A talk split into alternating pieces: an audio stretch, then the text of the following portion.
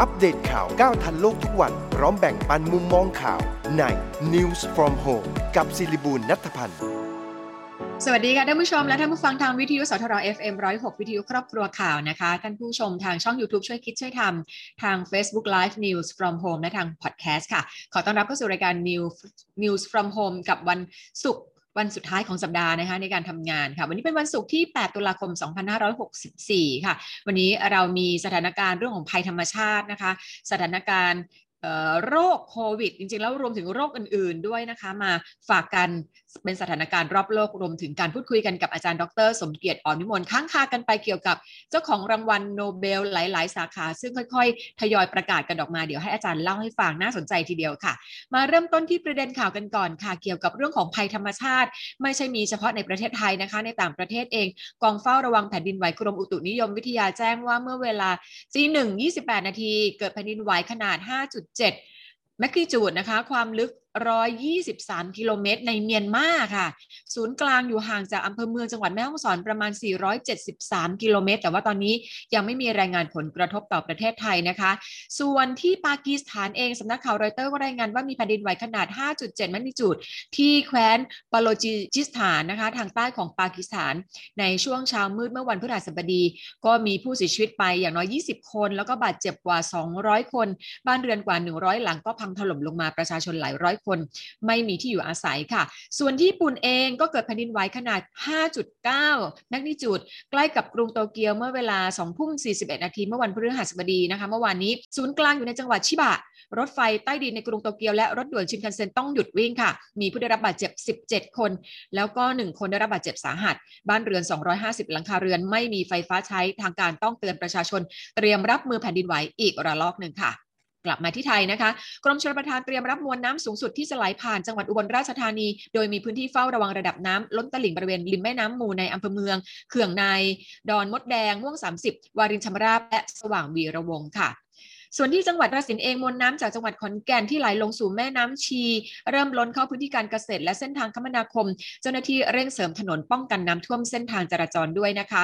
ส่วนที่จังหวัดขอนแก่นเองลำน้ำพองเอ่อล้นท่วมถนนในพื้นที่ตำบลบึงเนียมอำเภอเมืองหลังจากที่เขื่อนอุบลรัฐระบายน้ำเพิ่ม เจ้าหน้าที่เร่งปิดกั้นจุดที่น้ำล้นผนังแล้วก็เตรียมอพยพชาวบ้านไปอยู่ในที่ปลอดภัยค่ะ จังหวัดสระบุรีก็ที่อำเภอบ้านหมอมีน้ำท่วมนะคะ แล้วก็ขยายวงกว้างกระทบหลายพื้นที่ทั้งตัวเมืองและชุมชน ชาวบ้านเตรียมรวมตัวกันเรียกร้องให้กรมชลประทานระบายน้ำออกจากเขื่อนให้มากขึ้นด้วยนะคะจังหวัดพระนครศรีอยุธยาก็มีพื้นที่น้ำท่วม9อำเภอค่ะ ก็คือที่ผักไห่เสนา บางบาน บางไทรพระนครศรีอยุธยา บางปะอินท่าเรือนครหลวง และบางปะหันค่ะ รมอุตุนิยมวิทยาก็ออกประกาศเตือนพายุดิเพรสชันบริเวณทะเลจีนใต้ ทวีกำลังแรงขึ้นเป็นพายุโซนร้อนไลออนล็อกนะคะขณะที่มรสุมตะวันตกเฉียงใต้กำลังแรงพัดปกคลุมทะเลอันดามันและอ่าวไทย ก็ส่งผลให้ภาคใต้มีฝนตกหนัก ส่วนกรุงเทพมหานครวันนี้ก็ฝน 40%ของพื้นที่ค่ะ มาที่เรื่องของไข้หวัดใหญ่และ โควิด -19 นะคะ เกี่ยวพันกันอย่างไร ดรอนันต์จงแก้ววัฒนานักไวรัสวิทยาจากศูนย์พันธุวิศวกรรม และเทคโนโลยีชีวภาพแห่งชาติ เปิดเผยผลงานวิจัยที่พบว่าไวรัสไข้หวัดใหญ่ อาจจะก่อให้เกิดความรุนแรงทำให้เสียชีวิต ถ้าผู้ป่วยติดเชื้อโควิด -19 ร่วมไปด้วยนะคะ แต่ถ้ารับวัคซีนไข้หวัดใหญ่ก่อนการติดเชื้อโอกาสเสียชีวิตจะลดลง 40-50%จึงแนะนำให้ฉีดวัคซีนป้องกันไข้หวัดใหญ่ด้วยค่ะ มาเรื่องของสถานการณ์โควิด -19 สำนักข่าว BBC รายงานว่าทีมวิจัยจากมหาวิทยาลัยปารีสในฝรั่งเศส รายงานผลงานวิจัยเกี่ยวกับอาการผื่นแดงคัน ตามนิ้วมือนิ้วเท้าที่เกิดขึ้นกับผู้ป่วยโควิด -19 ที่เรียกว่านิ้วเท้าโควิด พบว่าเป็นปฏิกิริยาที่เกิดขึ้นเมื่อร่างกายปรับตัวต่อสู้กับไวรัส เกิดได้กับทุกคนทุกเพศทุกวัย ตั้งแต่เด็กและวัยรุ่นนั้นจะเกิดมากกว่านะคะ สปสชกำหนดเกณฑ์การจ่ายเงินเยียวยานักเรียนอายุ 12 ปีขึ้นไปที่ฉีดวัคซีนไฟเซอร์แล้วเกิดอาการไม่พึงประสงค์ ถ้ามีอาการป่วยต้องรักษาต่อเนื่องจ่ายไม่เกิน 1 0 0 0 0 0 บาท สูญเสียอวัยวะหรือพิการจนมีผลต่อการดำรงชีวิต จ่ายไม่เกิน 2 4 0 0 0 0 บาท ถ้าเสียชีวิตหรือว่าทุพพลภาพถาวรจ่ายไม่เกิน 4 0 0 0 0 0 บาทค่ะ สำนักข่าวรอยเตอร์รายงานว่ากลุ่มประเทศนอร์ดิกที่ประกอบไปด้วยฟินแลนด์สวีเดน นอร์เวย์และเดนมาร์กระงับการฉีดวัคซีนป้องกันโควิด -19 ของโมเดอร์นาให้ผู้ที่เกิดหลังปี 1990 เนื่องจากพบว่าอาจเสี่ยงเกิดภาวะกล้ามเนื้อหัวใจอักเสบ และเยื่อหุ้มหัวใจอักเสบ ซึ่งพบบ่อยในประเทศไทยหลังฉีดวัคซีนเข็มที่ 2 ค่ะสำนักข่าวซินหัวรายงานว่าอาร์เจนตินาอนุมัติการฉีดวัคซีนซิโนฟาร์มให้เด็กที่มีอายุ 3-11 ปี เป็นกรณีฉุกเฉินเพื่อควบคุมการระบาดและโรงเรียนสามารถเปิดการเรียนการสอนได้นะคะอาร์เจนตินามีประชากรได้รับวัคซีนครบ 23.2 ล้านคนหรือว่า 51.1%ค่ะ ส่วนตัวเลขการฉีดวัคซีนของไทยเมื่อวานนี้ฉีดเพิ่มไปได้ 766,671 เข็มค่ะ นับเป็นวัคซีนเข็มที่ 2 ของประชากรทั้งประเทศที่อยู่ที่ 33.65%นะคะ ไปที่จังหวัดเชียงใหม่ พบ 3 คลัสเตอร์ที่หอพักในอำเภอสันทรายสถานบันเทิงในอำเภอเมือง และโรงเรียนสอนเทควันโดที่ Central Festival แนะนำให้คนมีประวัติเดินทางไปพื้นที่เสี่ยงตรวจหาเชื้อโควิด -19 และสังเกตอาการ 14 วัน สบครายงานว่าตั้งแต่ 1 เมษายนถึง 7 ตุลาคมพื้นที่ 4 จังหวัดภาคใต้ก็คือสงขลา ปัตตานี ยะลา และนราธิวาส มีผู้ติดเชื้อโควิด -19 สะสม 111,497 คน ปลัดกระทรวงสาธารณสุขบอกว่าหากมาตรการควบคุมยังไม่เข้มงวดเพียงพออาจจะต้องล็อกดาวน์ค่ะ จังหวัดจันทบุรีก็ออกคำสั่งห้ามจำหน่าย จ่ายแจกหรือแลกเปลี่ยนสุราและเครื่องดื่มที่มีแอลกอฮอล์หลังพบการระบาดของโควิด -19 ในกลุ่มจัดเลี้ยงสังสรรค์ในงานประเพณีและพิธีการต่างๆ ผู้ฝ่าฝืนจะถูกลงโทษปรับไม่เกิน 20,000 บาทนะคะ กระทรวงการท่องเที่ยวและกีฬายืนยันว่า 1 พฤศจิกายนจะเปิดพื้นที่ต้อนรับนักท่องเที่ยวต่างชาติได้อีก 5 จังหวัด ได้แก่กรุงเทพเชียงใหม่ประจวบคีรีขันธ์เพชรบุรี และชนบุรี ตั้งเป้ารายได้การท่องเที่ยวปีนี้อยู่ที่ 8.5 แสนล้านบาท ส่วนตัวเลขผู้ติดเชื้อของไทยค่ะ เมื่อเช้านี้รายงานมาเมื่อวานมีคนติดเชื้อ1 11,140 คนติดเชื้อเข้าข่าย ATK 5,225 คนถ้ารวมตัวเลขทั้ง 2 ระบบอยู่ที่ 16,365 คนค่ะ ยอดผู้เสียชีวิตเมื่อวานนี้เพิ่มขึ้นมา 116 คน ตอนนี้รักษาตัวอยู่ในระบบ 111,113 คนนะคะ อาการหนัก 3,003 คน และใส่เครื่องช่วยหายใจ 682 คนค่ะ สำนักข่าว CNN รายงานว่าตั้งแต่เดือนธันวาคมเป็นต้นไปเวียดนามจะเปิดประเทศ รับนักท่องเที่ยวจากกลุ่มประเทศเสี่ยงต่ำและฉีดวัคซีนโควิด -19 ครบสามารถเดินทางไปเยือนแหล่งมรดกอย่างอ่าวฮาลองเมืองฮอยอัน เมืองดาลัตและเมืองยาจาง โดยจะต้องดำเนินการตามขั้นตอนอย่างเฝ้าระวังที่สุดด้วยนะคะ BBC รายงานว่าอังกฤษประกาศถอนไทยและอีก 46 ประเทศออกจากบัญชี แดงหรือกลุ่มประเทศที่มีความเสี่ยงสูงสุด มีผลตั้งแต่ 11 ตุลาคมนี้ คนที่เดินทางมาจากไทยและฉีดวัคซีนโควิด 4ยี่ห้อคือ AstraZeneca Pfizer Moderna Johnson Johnson ครบโดส สามารถเดินทางเข้าอังกฤษได้โดยไม่ต้องกักตัวค่ะ เดี๋ยวเราจะมาคุยเรื่องของรางวัลโนเบลกัน ค่อยๆทยอยประกาศกันออกมาแล้วนะคะ มีอะไรน่าตื่นเต้นบ้าง อาจารย์ดรสมเกียรติ อ่อนวิมลรออยู่แล้วเดี๋ยวกลับมาค่ะเริ่มต้นวันใหม่ใส่ใจกับทุกสิ่ง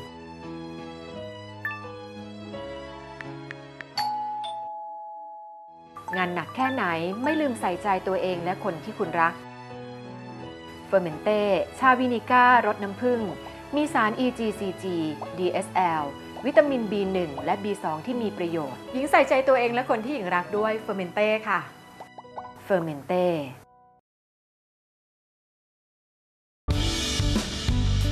ถึงแม้ว่าต้องทำงานตลอดทั้งวัน แต่หญิงให้ความสำคัญกับการดูแลเอาใจใส่ตัวเองเสมอค่ะ หญิงดื่มเฟอร์เมนเต้ Tea Revive ชาขาว ชาเขียว ผสมสมุนไพร ซื้อเฟอร์เมนเต้ชุดของขวัญวันเกษียณ ชาขาวเฟอร์เมนเต้ Tea Revive 1กล่อง พร้อมชุดกาน้ำชาจากเฟอร์เมนเต้ราคา 1,050 บาท ถึง 31 ตุลาคม 2564 ชาขาวผสมสมุนไพร ตราเฟอร์เมนเต้Tea Revive ในยุค New Normal แบบนี้ก่อนจะหยิบจับอะไรหญิงใช้เฟอร์เมนเต้แอลกอฮอล์ hand spray กลิ่นชาเขียวฉีดล้างทำความสะอาดมือก่อนทุกครั้งค่ะเฟอร์เมนเต้แอลกอฮอล์ hand spray กลิ่นชาเขียว มีส่วนประกอบของเอทิลแอลกอฮอล์ 75%กลิ่นหอมจากชาเขียว สะอาด สดชื่น ติดมือทนนาน พกพาง่าย ใช้สะดวก โทรสั่งซื้อได้ที่ 0922787405 หรือ 0922798035 หรือพิมพ์ค้นหาคำว่าเฟอร์เมนเต้ อัปเดตข่าวก้าวทันโลกทุกวัน พร้อมแบ่งปันมุมมองข่าวใน News from Home กับศิริบูลนัทพันธ์กลับเข้ามาสู่รายการ News from Home กับดิฉันสิริบูรณัฐพันธ์ค่ะวันนี้เราจะมาคุยกันกับอาจารย์ดรสมเกียรติอ่อนนิมนต์สวัสดีค่ะอาจารย์ค่ะสวัสดีครับคุณสิริบูลครับเห็นรางวัลโนเบลนึกถึงอาจารย์เสมอเลยแต่ก่อนที่จะไปเรื่องรางวัลโนเบลถามอาจารย์นี้อาจารย์ฉีดวัคซีนเข็มสองไปหรือยังคะอาจารย์มีนัดฉีดแล้วทางโรงพยาบาลเลื่อนนัดเป็นหนึ่งวัน ก็คือโรงพยาบาลปากช่องนานา ก็นัดฉีดวันที่ 30นัดตั้ง 3 เดือนที่แล้ว เพราะมันไฟเซอร์เข็มสองใช่ไหมต้อง 3 เดือนเป็นระยะ แล้วพอใกล้ๆเขาบอกว่าค่ะวันที่ 30 คนน้อยค่าเขาโทรมาว่าน้อยค่าเลื่อนไปวันที่ 1 ตุลา ก็โอเคก็ไป ก็ยินดีจะไปเพราะตื่นเต้นจะได้เข็มสองจะได้จบสักทีแต่ไปแล้วก็ผม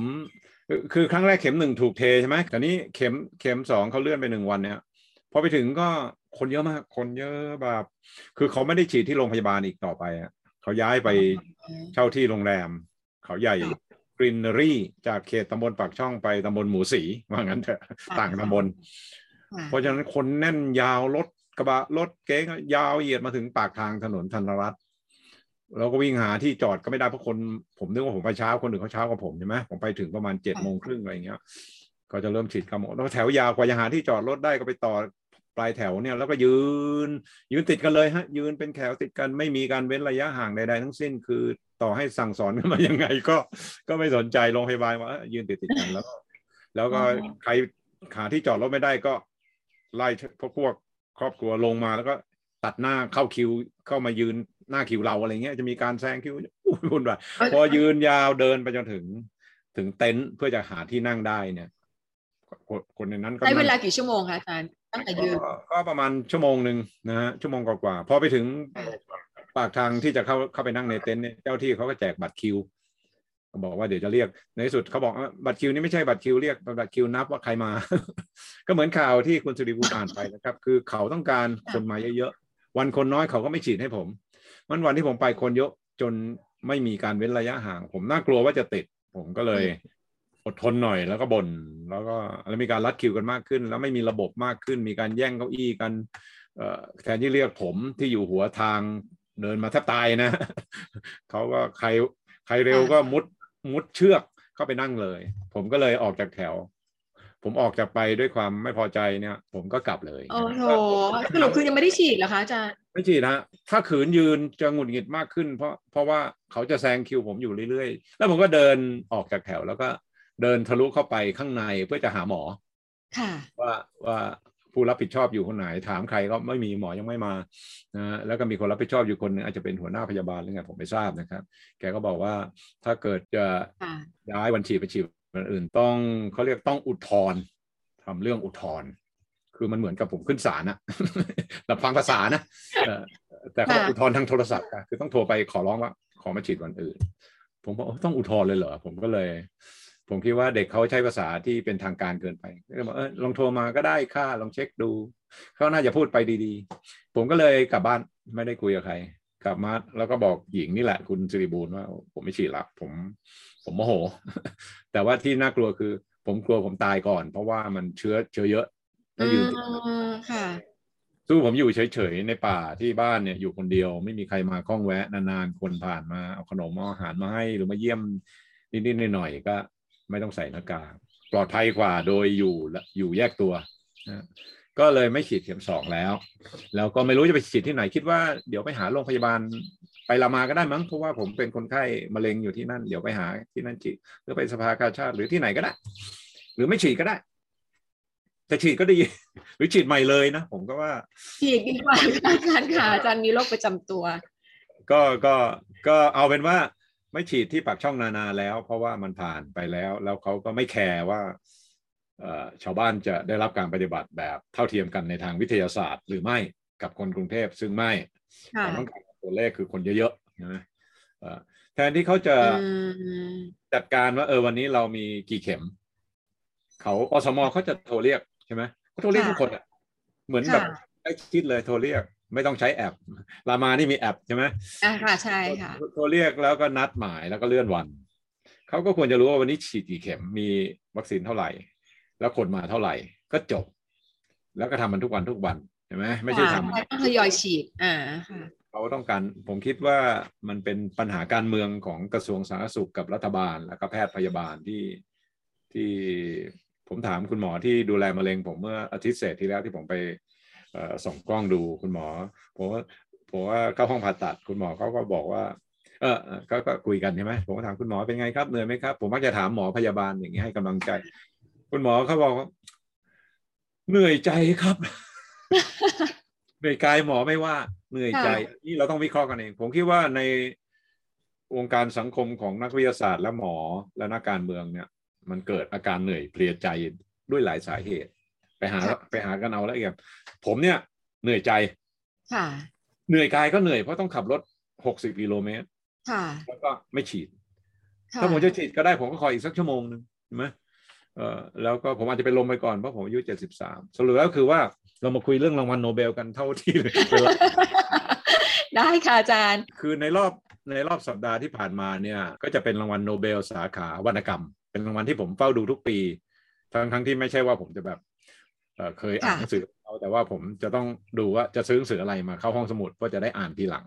แล้วรางวัลโนเบลเมื่อวานที่ประกาศมาที่เป็นชาวทันซาเนียอพยพเข้าอังกฤษตั้งแต่ตอนเด็กอายุ 17 นะครับ ชื่ออับดุลราซักกูรนานะครับกุรณาโอ้โหอาจารย์ออกเสียงชัดมากเลยกุรณา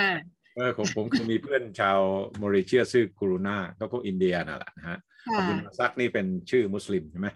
ค่ะก็ได้รางวัลโนเบลสาขาวรรณกรรมนะฮะอืมเอ่อ คณะกรรมการได้ประกาศเอ่อยกย่องชื่นชมเป็นจะเป็นคำแถลงหนึ่งหน้าในเว็บไซต์ nobelprize.org นะครับเขาไปอ่านได้หมดค่ะใครได้รางวัลอะไร แล้วก็อ่านความคำนิยมคำประกาศสดุดีต่างๆเขาบอกว่าเอ่อคืองานวรรณกรรมของเอ่ออับดุลราซักกูนาเนี่ยเป็นงานวรรณกรรมที่เจาะลึกลงถึงผลกระทบต่อระบบอาณานิคมที่มีต่อชีวิตของผู้อพยพผู้คนทั้งหลายค่ะอ่าในอ่า ในคือเขาอยู่ทันซาเนีย คือพวกแอฟริกาแอฟริกาทางเหนือเหนือด้วยค่ะนะครับ ที่อพยพเข้าค่ะสู่ยุโรปเนี่ยก็จะมีความทุกข์ยากระทมยังไงก็ออกมาเป็นงานเขียนวรรณกรรม ซึ่งอันนี้ผมผมอธิบายลึกซึ้งไม่ได้เพราะยังไม่เคยอ่านหนังสือของค่ะคุณค่ะแม้แต่เล่มเดียว เพราะว่ามันเอิญเขาเป็นนักเขียนที่ถ้าเป็นคนอังกฤษก็จะรู้จักใช่ไหมหรือว่าคนอ่านข่าวก็จะรู้จักแต่ว่ามันไม่ถึงกับจะซื้อหนังสือมาอ่านสำหรับผมนะตอนนี้ผมสั่งซื้อแล้วล่ะสี่ห้าเล่ม คือคือยังไงผมก็ต้องมีหนังสือเขาแล้วอย่างน้อยผมต้องอ่านสักเล่มหนึ่งเพราะว่าผมเป็นคนอ่าสะสมหนังสือไม่ใช่นักอ่านค่ะเพราะฉะนั้นเขาจะหนังสือเขาเนี่ยก็จะจะเป็นหนังสือที่เกี่ยวกับเอ่อเอ่อเรื่องอพยพภาษาความทุกข์ยากลำบากการปรับตัวนะครับหนังสือเรื่องค่ะ Memory of Departure หนังสือเรื่อง Paradise Admiring Silence by the Sea อันนี้ผมสั่งซื้อละมันอีกสักเดือนหนึ่งฟังชื่อก็น่าค่อยมาอ่านคุยกันแล้วกันนะครับ แต่ว่าพูดถึงรางวัลได้โนเบล สาขาวรรณกรรมเนี่ยผมอ่าน ผมก็อ่านของจำนวนหนึ่งนะครับ คนที่ได้รับรางวัลผมยกตัวอย่าง แต่ว่ามักจะเป็นหนังสือที่ popular นะครับด็อกเตอร์ชิวาโกนี่เป็นหนังอ่านะ Dr. Chivago บริสค่ะแล้วก็มันเป็นการเมืองด้วยเพราะว่าบอริสพาสเตอร์แนกเขียนได้รับรางวัลโนเบลตอนที่เขาได้ปี 1958นะเขาไม่มาจากรัสเซียเพื่อมารับรางวัลเขาปฏิเสธไม่เอารางวัลนี้คือถ้าออกมาแล้วกลับไม่ได้พูดง่ายๆ อันนี้อืมอันนี้อ่านดูหนังอีกต่างหากอืมค่ะก็สมัยผมอยู่อินเดียค่ะค่ะใครไม่มีใครไม่รู้จักเอ่อเสื้อนี้ หมายถึงก็คนในเสื้อนี้นะครับอ๋อเราก็ต้องมีใส่เสื้อ มีเสื้อกีตาร์ชลีของรพินทรอ๋อนาถกิตังชลีค่ะรพินค่ะทรนาถฐากรคีตาญชลีนี่ผมรู้จักค่ะตั้งแต่เรียนวิทยาลัยครูจังเกษมแล้วแล้วพอไปเรียนที่ค่ะอินเดียนี่รู้จักอ่าก็ก็ปีหนึ่งพันเก้าร้อยสิบสามนะฮะก็เป็นของ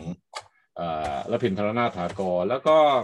เอ่อครั้งหนึ่งมีนักเขียนชาวอังกฤษเป็นผู้อพยพเหมือนกันนะครับ ชื่อ V.S. นายพอลอืมปัจจุบันนี้เป็นเซอร์และเสียชีวิตไปหลายปีแล้วล่ะค่ะเอ่อก็เขียนเรื่องครึ่งทางชีวิต A Bend in the River นี่หนังสือจากห้องสมุดผมนะครับ แล้วก็อื่นๆอีกหลายเล่มผมอ่านเอ่อ V.S. นายพอนี่สามสี่เล่มก่อนที่จะไปกินข้าวกับเขานะอ๋อจะได้ไปทานข้าวเขาด้วยเหรอคะเขามากรุงเทพเขามากรุงเทพว้าวแล้วก็ปีศูนย์สี่